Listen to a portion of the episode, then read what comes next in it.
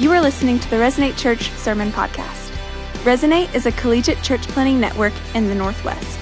If you'd like to learn more, please visit us at resonate.net.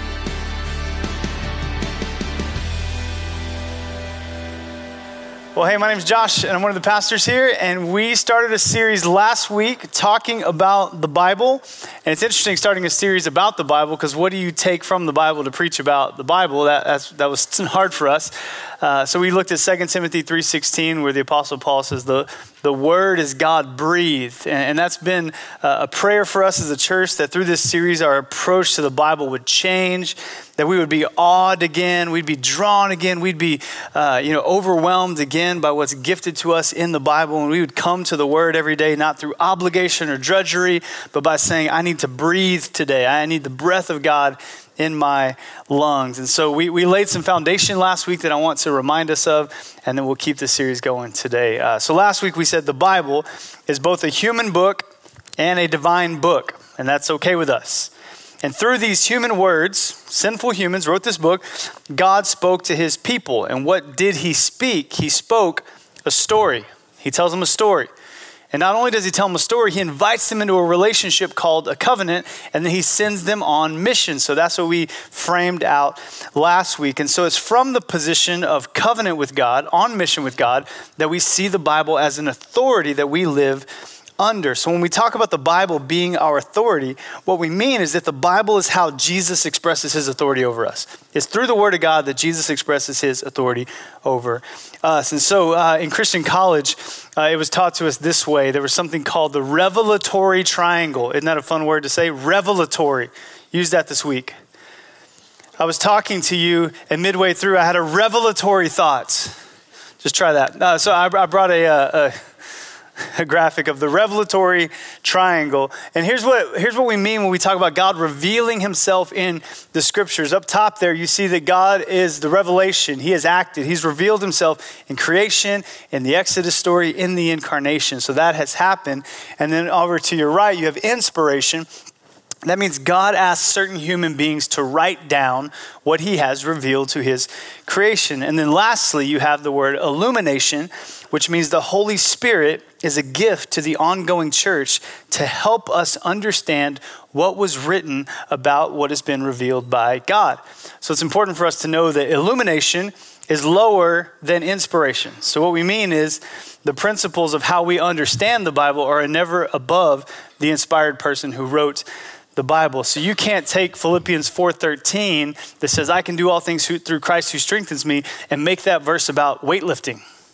Or make that verse about dating a girl. Like, hey, I'm to ask this girl out and you're like, you probably should and you're like, hey, Philippians 4:13. Like, it's not about that, bro. You're to learn the hard way. Go get her. That's called proof texting. Proof texting is when you take something in the Bible and you grab one verse out of context. This is a major temptation in our day. We see this in preaching, we see this in culture. People take one verse out of the Bible and they redefine the words of that verse and they use it to back up an idea they already have. They don't let the Bible speak, they, they let the Bible affirm what they already believe. And so we, we've got to be cautious about how we talk about this book because it's a holy book, it's a sacred book. Uh, but listen, in culture and in the world, there, there are many other holy books. There are many other religious texts in the world. You've got the Quran, you've got the Book of Mormon, you've got the Rig Veda, you've got lots of books out there that say they are sacred writings about a divine being. And what's fascinating about most world religions, and I'm going to overstate this, but most world religions, here's, here's what religion does through its teachings. Religion says there's a God, a deity of some kind, but he is distant from us. This is religion. And it is up to you to close the gap in that distance. There's a God, he's distant, and it's up to you to close that gap. And then the scripture comes along and says, There's a God, and you are distant from him. And he has done everything imaginable to close the gap, to be close to you, to be near to you.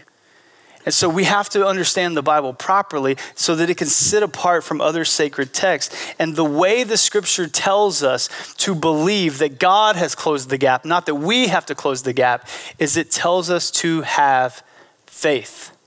Faith, that's the word, faith.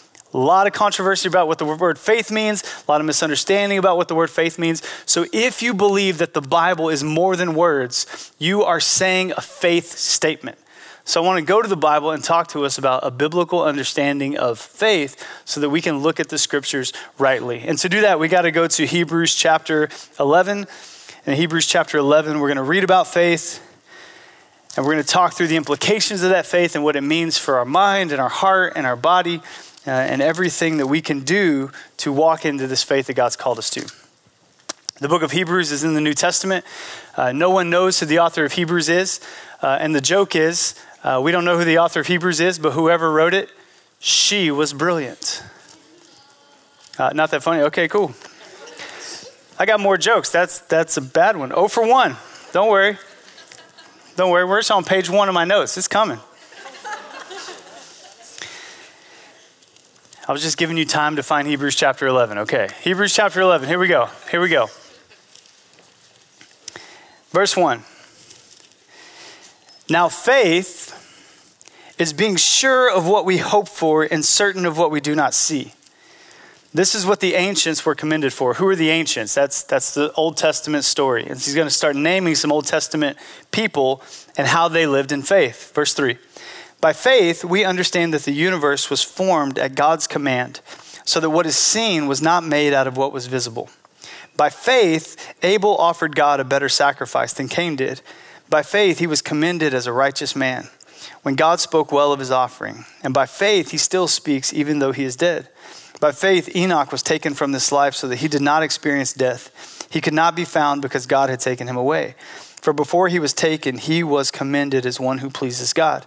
And without faith, it is impossible to please God. Major passage of scripture there. If God is out there and there's a distance between us and he's drawing near, what does it take for us to please this God? Faith. Without faith, it's impossible to please God. Because anyone who comes to him must believe that he exists and that he rewards those who earnestly seek him. So you may not have caught this in your translation, uh, but the Bible here has some, uh, some controversy going on in Hebrews 11, verse 1. And you may not have seen this in your manuscript, but don't worry, I brought this for you. So uh, my translation says, faith is the assurance or confidence of things hoped for and the conviction of things not seen. And some of you may have a different translation uh, that says something different. So I actually brought these to put on the screen for us the two different ways Hebrews chapter 11, verse 1 is translated. So in the Greek, it says, faith is the apostes of things hoped for and the elenchos of things unseen. So translators have debated what apostes and elengos has mean. And so the first translation, they went with assurance and confidence and conviction. And that's what like the NIV, the ESV, the NASB translates it. But in another translation, it says this, faith is the substance or the reality of things hoped for and the evidence of things not seen. So you can see how there's a little bit of variance here. This doesn't mean someone is tampering with your Bible. It means it's a complex process to take an old ancient language and translate it to English. But most theologians, most historians believe that the second uh, interpretation or translation of this is the best one.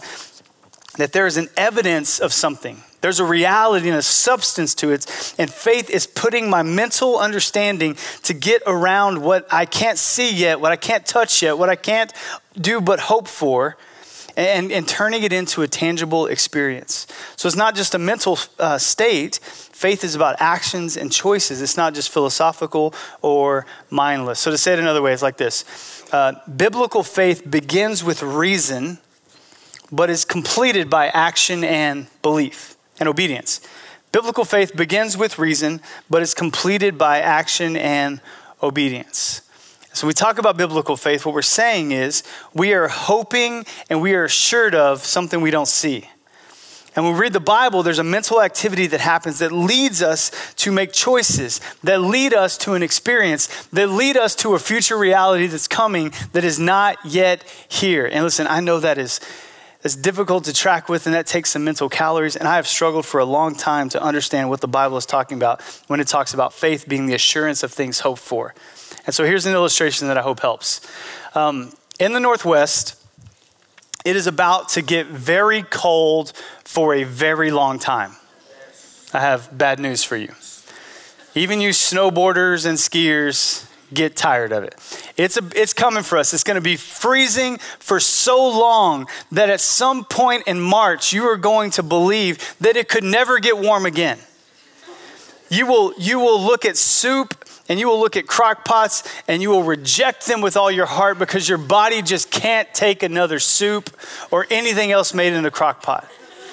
You will not see the sun for months. And you'll start to believe that God has forsaken you. And you'll start to look at Resonate Church and you'll start to pray and ask, why won't Resonate plant a church in San Diego? That's obviously where God has called me to go. And you'll get mad at Resonate. Everyone gets mad at Resonate in February. They're not mad at Resonate, they're mad at the earth. They're mad at the sun. Vitamin D is the problem, not California church plants. They're coming by God's grace. We'll get there. But there's this sense of like it's never going to happen. And it starts to make you feel hopeless.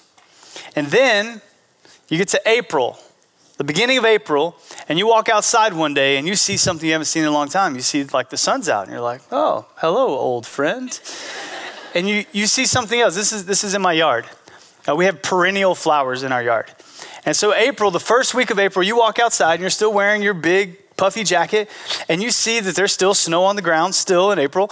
Uh, but something has happened. Um, you look over, and there is a tulip flower that has made its way through the snow. I, I brought a photo of a tulip in the snow to make this more dramatic. Look at that. and it stops you in your tracks. You're stopped on the front porch and you're just looking at the tulip. You're like, ah, hello, tulip. you look at the tulip, you look at the sun, you look at the tulip, you look at the sun, and you unzip your big coat. and you walk back inside and you hang it on the rack. And you got another coat on under, it's fine. So you walk out and you're wearing your light jacket now. And you walk by that tulip and you tip your hat and you say, Thank you, tulip in the snow. You are evidence of a future reality that I will choose today to live into by taking off my outer jacket. You are starting to experience the reality of a coming summer. Oh, the summer. I don't even say the spring. We don't even really get the spring in the Northwest. Just skip it.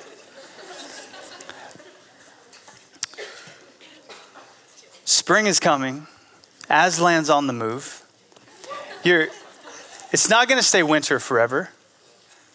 And you start to live into the reality already of something that is not yet. That, that's biblical faith. How can we start to live right now as though we are in a place that is not yet? How can we already experience something that is not yet? So, faith is not just thinking about a future reality, it is taking off our jacket and living in light of that future reality. So, another way to say it when you act in faith, you are getting in touch with the future reality. And it is not random and it is not hopeful. You don't walk outside and go, I just hope it's warm today. I hope eventually we get there. There is a tulip coming through the snow. I have evidence that it's happening. And I'm going to start to move towards what I have evidence in. So there's a mindfulness to that. Christian faith is not mindless. It is not foundationalist. There is a mindfulness. And we see this in Hebrews 11. I want to show you a couple more passages here. In Hebrews 11, verse 11, it says this And by faith, even Sarah, who's Sarah, Abraham's wife, early in the Old Testament, who was past childbearing age, wasn't able to bear children because she considered him faithful who had made the promise.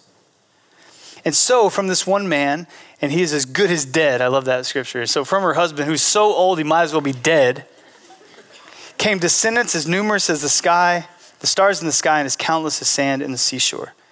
So, faith begins with something. Sarah is old, but she's told you're going to have a baby. And she's like, that's not really possible. I can't have a baby. I'm too old and I'm married to a guy who's about to die. But then she started to understand I, am not the only one in this scenario. And what does she do? What does the scripture say she do? She does. She considered him who was faithful, that being God. She considered him who was faithful. and then she starts to believe in the evidence of his faithfulness in her life. And she saw that his promises can be trusted. And she used her mind and responded to God. And ultimately, they had a kid. And in verse 17, the story goes on in Hebrews 11. By faith, Abraham, that's Sarah's husband, when God tested him, offered Isaac as a sacrifice. Who's Isaac? That's the son, dead guy, and old lady had together. Isaac. It happened. They have Isaac. He who had embraced the promise was about to sacrifice his one and only son. And even though God had said to him, it's through Isaac that your offspring will be reckoned. Here's what's crazy God gives them Isaac, and then God says, sacrifice Isaac. And Abraham's like, hey, I thought we just like kind of had this miraculous moment that we even get Isaac. And then in verse 19, Abraham reasoned that God could even raise the dead.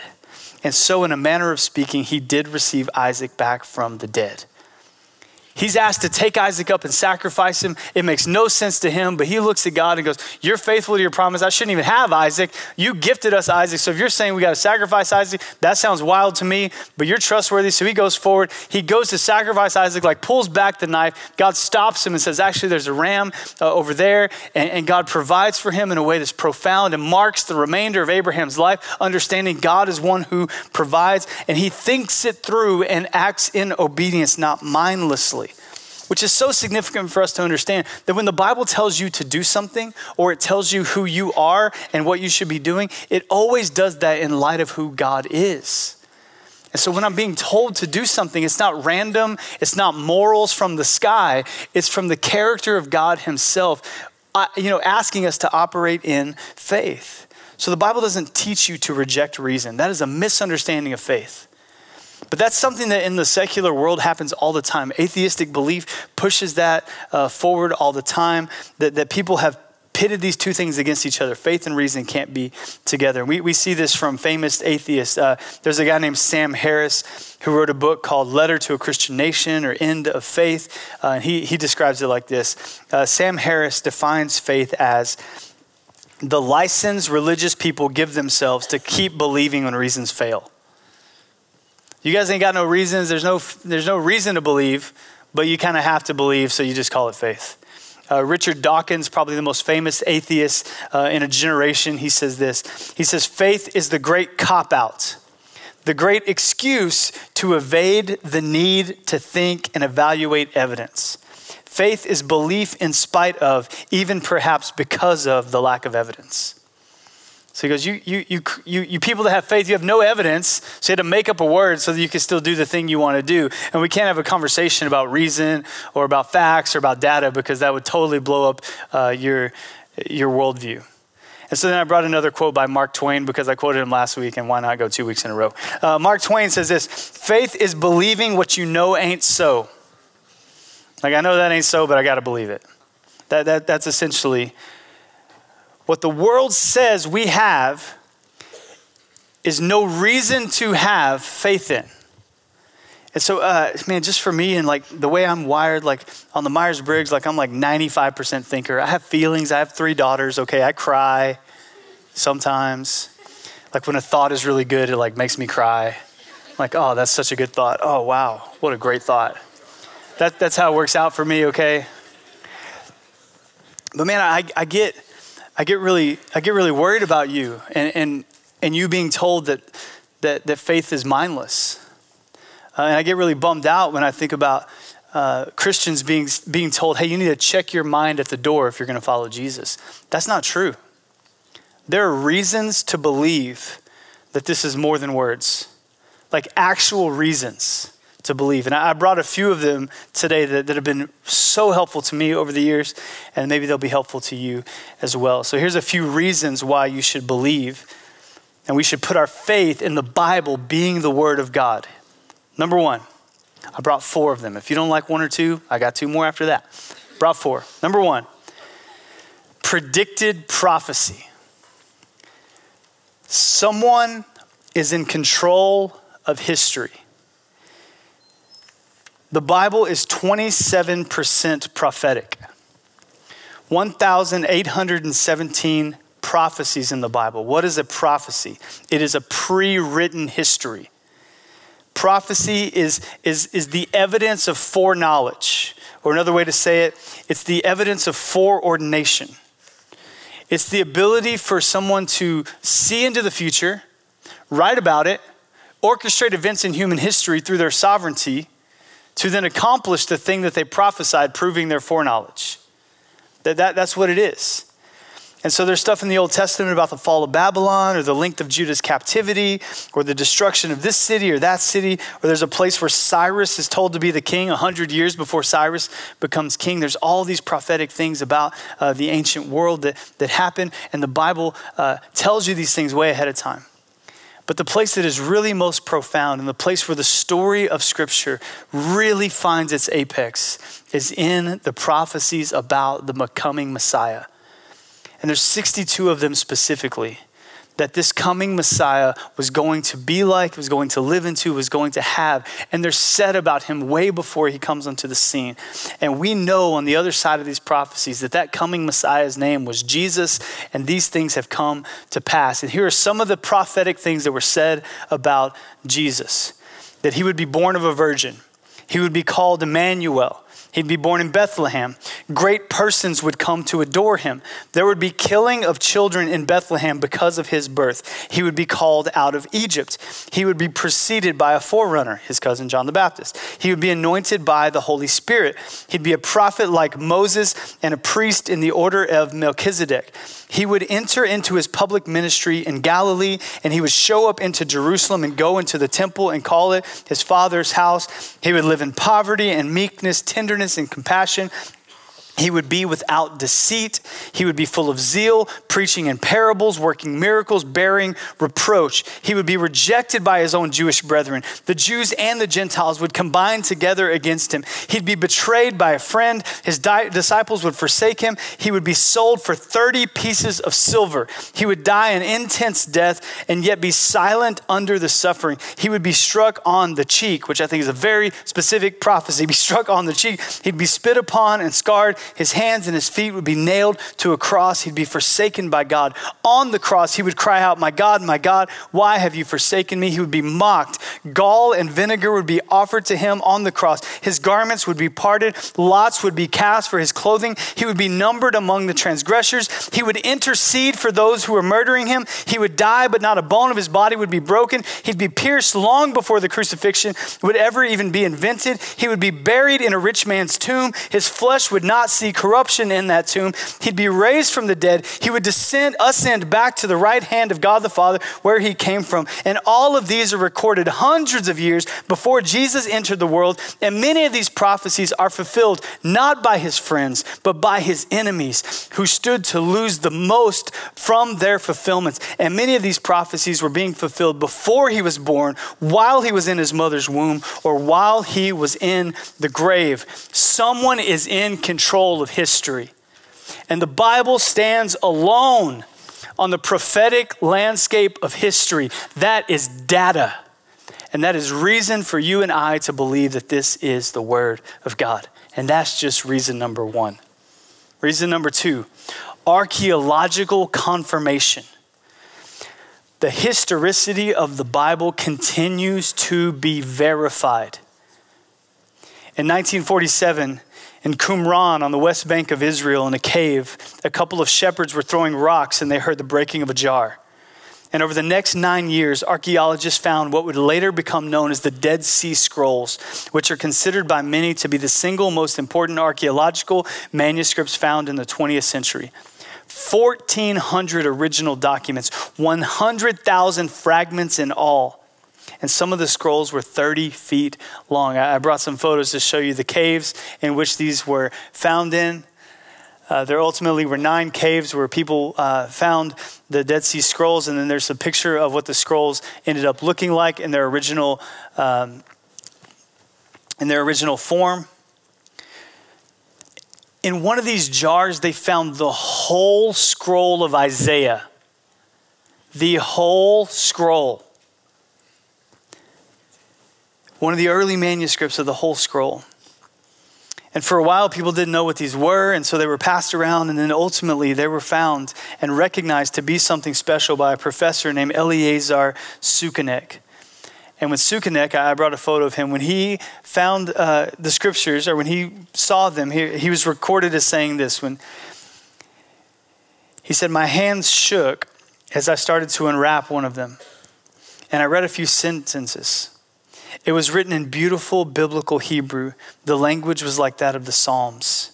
And I looked and I looked, and I suddenly had the feeling that I was privileged by destiny to gaze upon a Hebrew scroll which had been read mo- uh, for more than 2,000 years. These early manuscripts, the earliest manuscripts we had before these was like 800 to 100 AD. These date back to 250 BC. What does that mean? This means the Dead Sea Scrolls, which were found like 50 years ago, the Dead Sea Scrolls provide us with manuscripts that have been copied more than 1,000 years earlier than the previous copies we had.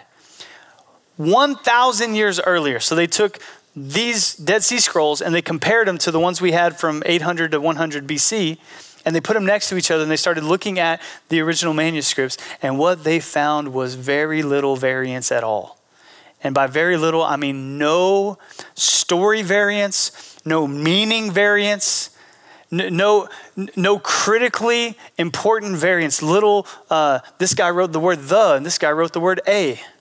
Like small textual critical manuscript changes, but nothing that had any variance on the story. And it shook up the archaeological world. Uh, my, my biblical interpretations professor in college, his homepage of his computer, like when he got online every morning, it was an archaeology website. He was just hoping, he would pray for archaeologists. They would dig around in the Middle East and just find stuff that would confirm the Bible. You should not be afraid of excavators in the Middle East. You should pray for them. Dig it up, guys. Can't wait to worship when you're done. Find some more stuff. Archaeological confirmation is a reason that we can believe this is the Word of God. Number three, unanimity. Unanimity. The Bible, 2,000 years, three languages, complex history, everyone has the same story. Most of the other holy books in the world, again, the Book of Mormon or the Quran, like in the Quran, for instance, there's 114 chapters or surahs, uh, and they are all, uh, they're rarely focused on the same theme, and they were written by one person. And in the book, in the, in the Book of Mormon, you have the same thing. You, have got one guy writing a divine revelation, but he, he, the Book of Mormon has not one historically reliable fact. Not one. Much less any fulfilled prophecy written by one guy. And then you've got the Bible written by 40 people over 1,500 years. And they're so diverse and they're so uh, complex in their background. David was a shepherd, Solomon is a monarch, Amos was a herdsman, Luke is a doctor, Paul is a rabbi, Peter is a fisherman. Yet, despite all of this variance, there's a common theme. The book of Genesis tells us mankind has fallen away from God and they need redemption and the redemptive story is written through a covenant people named Israel that turns into its ultimate accomplishments in the gospel by Jesus, who unleashes the church to continue this story, and it all consummates in the book of Revelation, where all things are made to be new again. The only explanation for such unity in this kind of book is that it was composed under such diverse circumstances. The only explanation is that there is a divine author who oversaw the whole product from beginning to end. There are reasons to believe that this book is the Word of God. And number four, the last reason power. Whenever this book has been read and taught and preached, people have been morally and permanently changed. And it's happening in our midst right now as well. This book can be sent to a, a country that has very little uh, education or knowledge, and this book has power to morally and permanently change people. But I, I, just gave you data. I just gave you facts. Those are just things that are true about the Bible and human history, and those are reasons that we should trust it as the Word of God. However, if you're a follower of Jesus, your faith does not stop there. It doesn't stop by saying, I can win an argument now, or I know some history now, or I'm going to go Google the Dead Sea Scrolls now, which you all should do. It's awesome. Uh, it, it's not just that. Our faith says that that this is not unreasonable for us, but it goes further than that. It's not just something that we understand, it's something that we obey. And so back to Hebrews chapter 11, verse 8. It's not just a faith that we cognitively understand, it's something that we act on. It says this By faith, Abraham, when called to go to a place he would later receive as his inheritance, he, he thought about it. No, it, it says he obeyed and went. Even though he didn't know where he was going, by faith Abraham obeyed. And if you skip down to verse 10, it says, For he was looking forward to the city with foundations, whose architect and builder is God. And so, listen, we are trying to say that this Bible, it can guide you to a new way of thinking. And that's beautiful and that's profound and that's good. But that's not the Bible's end game.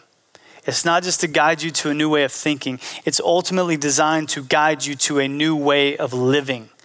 There is action required in this book. You shouldn't read the Great Commission and go, wow, that is a, man, have you seen the eloquence of this Greek? This is crazy. Did you read how he put these verbs together? That's so beautiful. Oh my gosh, I love this. That's not the end game of the Bible. It's to read it and to obey. So, yes, to say it this way, we are required to reason with the words we read, to grapple with them, to try to understand them, and we are required to respond in obedience to the words we read. Get a study Bible. Reason with it, grapple with it, try to understand God, what are you saying? What do you mean when you say that? There's this great story about Martin Luther when he would read the book of Romans. It's like he would grab the Apostle Paul by his cloak. This is Martin Luther's uh, quote. He'd grab Paul by his cloak and bang him on the chest and say, Tell me what you mean. Tell me what you mean. Reason with it. Try to understand it, but understand for the sake of obeying, not for the sake of knowledge, for the sake of obedience. This is what it looks like reason and respond, reason and respond. By faith, Abraham went out not knowing where he was going to go. So here, here's what it looks like for you God tells you to do something. And you respond, but what, what if that goes wrong? Or what if I don't understand? Or well, what if I don't know what's next? And you're unwilling to move forward because of the uncertainty of what moving forward looks like.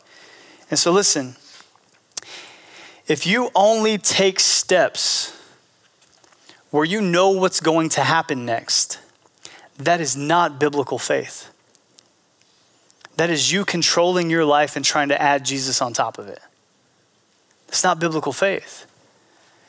Biblical faith is saying, I'm going to I'm going to reason with that. I'm going to think about that. I'm going to consider your faithfulness to me in this. And then, in light of your faithfulness, God, I'm going to move forward because of who you are. And there's a different understanding of how faith works to a believer than how blind faith works in the world. But listen, for, for a long time, like my generation was taught faith by using the, uh, the epic movie Indiana Jones in the Last Crusade. This was faith for us. Like, I brought a slide of this. This is Indiana Jones. He's like stuck on the ledge. Do you guys know this scene, the invisible bridge scene? This is how faith was taught to us that you can't see that there's a bridge there until you take a step believing that there's a bridge there. And that, that's how it was taught to us. Uh, and so Indiana Jones actually takes a step, and then when he takes a step, voila, there is a bridge that was hidden there the whole time. And growing up, going to summer camps, like I remember being in, in events where like the, the preacher on stage would be talking about Indiana Jones. He'd be like, Some of you in this room, you don't understand what's next for you, but if you'll just take one step, I promise you that that, that, that bridge is going to be there, and you're going to be able to cross the great divide to get to God. And they would have tears in their eyes, and I'd be in the crowd like, Why am I crying? Uh, I'm not sure. And that's how faith was taught to me. Indiana Jones, take a step when you can't see. That, that was faith. I, I, I don't know that that's the best picture of what faith is. It's not taking a step hoping that there's a bridge there. I wonder if a better picture for faith than Indiana Jones in the Last Crusade is a picture of a three year old kid sitting on the side of the pool being asked by his dad to jump in. I wonder if a better picture is something like this. I don't know who that is, but that guy kind of looks like Nicolas Cage, which is cool, right? God, Nicolas Cage, it's all the same, right? So, jumping in, jumping in. But here's what it looks like. Here's what it looks like in my life. You've got a three year old kid on the side of the pool, and she's looking at you, dad, who's in the pool, and, and your arms around, you're saying, Come on, jump in. And she's looking at you like, all right, I've known you a couple years. you seem all right. Generally speaking, when I jump, you catch me. We had an incident earlier. What's she doing? She's reasoning. She's like, Your arms are like okay. Like, you're not like, you probably catch me, and you seem to be doing okay in the water, and it's hot out here. I'd really like to be in that water, but I can't swim, so I got a problem. But based on who you are, Dad, and the strength of your arms, Dad, and the character of your faithfulness, Dad, I'm going to jump into this water. Not because if I jump, I'll be fine, but because based on who you are and the confidence I have in you, I can trust that moving forward will be safe, even though it looks dangerous. And that is all based on your character, not mine. And not if I take a step, I'm so awesome that a bridge appears. No. It's if you don't help me, I drowned. If you don't catch me, I'm in big trouble. But because of who you are and because of your character, I'm jumping forward. So listen to me. Biblical faith is not a blind leap, it is a leap of trust based on truth. Biblical faith is not a blind leap. You do not open the Bible and go, okay, I was told to obey. Oh, okay, I got to blindly obey, and good luck out there. No, no, no. It is a, a movement towards God, trusting in His character as you go, based on the truth of His faithfulness in your life. And you go, Josh, I don't have a long history with God. I've been in this like one or two years. How do I trust that God's faithful? Just go to the Old Testament and read about His faithfulness and borrow the stories from the scripture, trusting that they are true of his character and they will be true of you as well. It is not a blind leap. There is a tulip in the snow. And that tulip says something that is not here yet is available now. And that's what faith looks like. So when you read the Bible, you're going to have moments of re- reading this and you're going to reason with stuff and it's going to look crazy to you. The Bible's going to tell you difficult things and they're going to call you, Jesus is going to call you to things that look upside down. Biblical purity is laughable in our culture. Laughable. For you to say, I am not going to, to, to move into any sort of sexual intimacy until I am fully one with my spouse. I'm waiting to marriage, husband and wife, then game on, baby, it's worship. Before that, sin. None of you are married, but if you were, it'd be like that joke kills in a married crowd, okay? It's awkward in a bunch of sinners crowd, okay? Yeah, yeah, I know, I know, I know. Too soon. A sexual ethic presented in this word is laughable in our culture. And it looks like a blind leap of faith. But for you, you're going, I, I know this is hard what God's calling me to. But man, He's trustworthy. And I think He knows better. I think He knows how to be human. And I, I don't think He's withholding from me, I think He's protecting me. He's providing for me, and He's leading me, and He's helping me to something. This looks upside down.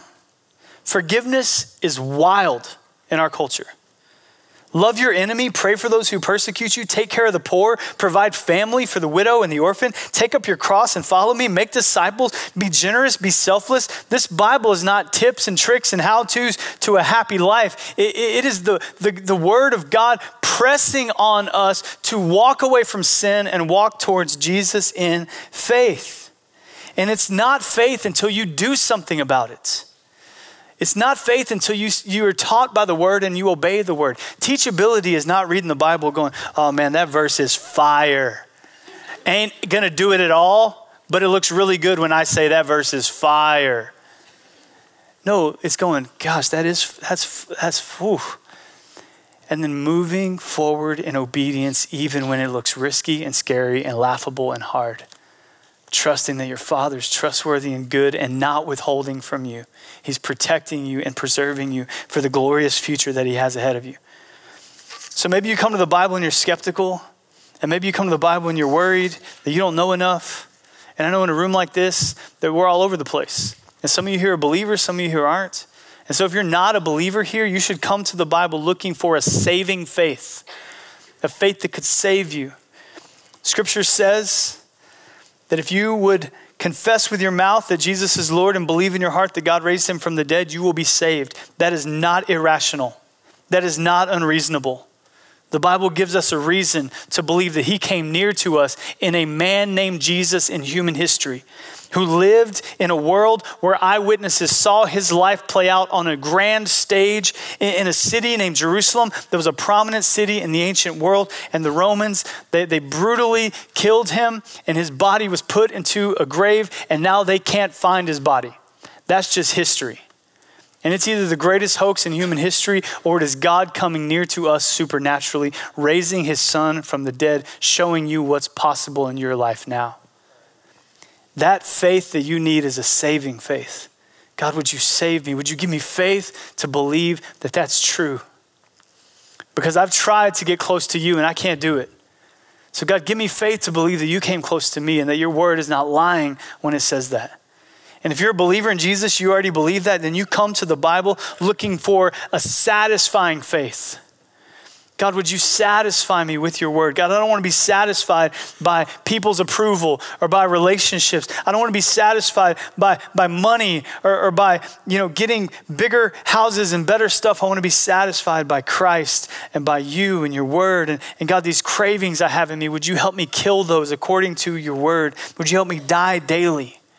And you're coming to the Bible recognizing that you and I, if you're a follower of Jesus, are most satisfied when we obey. And when we obey, we're getting in touch with the future reality, the tulip in the snow. And when we obey, we are furthering the ongoing story God is writing. And when we obey, we are honoring our end of the covenant. And when we obey, we are being transformed into the likeness of Jesus. And so we come to the Bible getting to know Him through our mind, hoping that our heart will follow suit and love Him, and hoping that our body will go forward and be transformed by His Word. And so these are more than words, and they bring to us the opportunity to have more of this life than we've ever seen or known. But we should know it and love it and internalize it and live it. So, Resonate Church, what would it look like if we were a group of people that put Bible reading like on our calendar? Like it's something we're not going to miss because we need it to be satisfied. We need it to breathe. We put Bible reading on our calendar. And what, if it, what would it look like if we were the kind of people that went to the Word of God every single day? And we grappled with it and we tried to understand and we studied it and we, we cross referenced it and we got to know it. And then we moved forward in obedience because of it. And we asked ourselves over and over again what does this say about God? A God who is drawn near to me in Christ. And what does this say about my condition towards that God? And how do I repent so that I can be more like him? And how do I believe so that I can know who he is more? And ultimately, how do I have more faith in his word? This is what you so desperately need. Not a bunch of rules, not a bunch of morals. The story of a God who came near to you and gave you everything necessary for salvation in Christ. What would it look like if we were those kind of people, in love with that kind of God, faithfully obeying Him in this world? We'd have a chance to show this world of a future reality called the kingdom. And that's what he's invited our church to be. That's what he's invited all of us to do. So I want to pray that we'd be those kind of people. Let's pray together.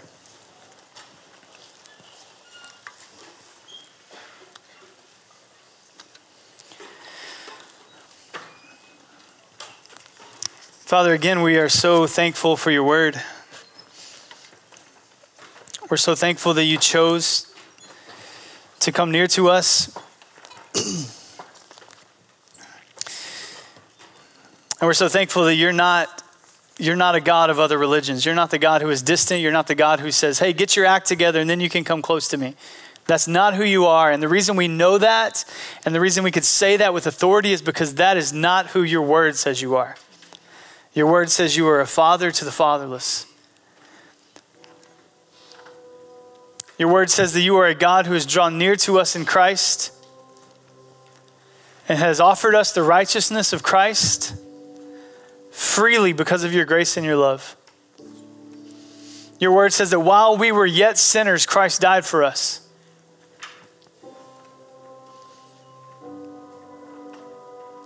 So, God, that, that changes everything about our lives that makes us want to know you, that makes us want to worship you, that makes us want to live for you, that makes us want to get your kingdom here now in this world. So, God, as a church, would you just stir up in us a passion for your word? And God, would you give us faith to trust what you say? We got a lot of other voices speaking to us. We got a lot of other input coming our way, God. But would, would your voice be the loudest voice in our life? Would your word be the loudest word in our life? And God, would you give us the strength to move forward, even when it's hard? And so, Father, now as we as we celebrate and worship and have a time of communion as a church, God, can we remember the fact that your son Jesus willingly gave himself up so that we would be near to you? And God, as we come forward, will we not be underwhelmed by the bread and by the juice? But God, we be overwhelmed by the fact that it represents your broken body and your spilled blood that gives us free access to you? So that we don't have to come forward in shame and in guilt, but we can come forward in confidence, knowing that our shame and guilt was paid for in the broken body and the spilled blood of Jesus. So, God, remind us that again. And now, as we sing, Lord, would you stir up in us an affection for you?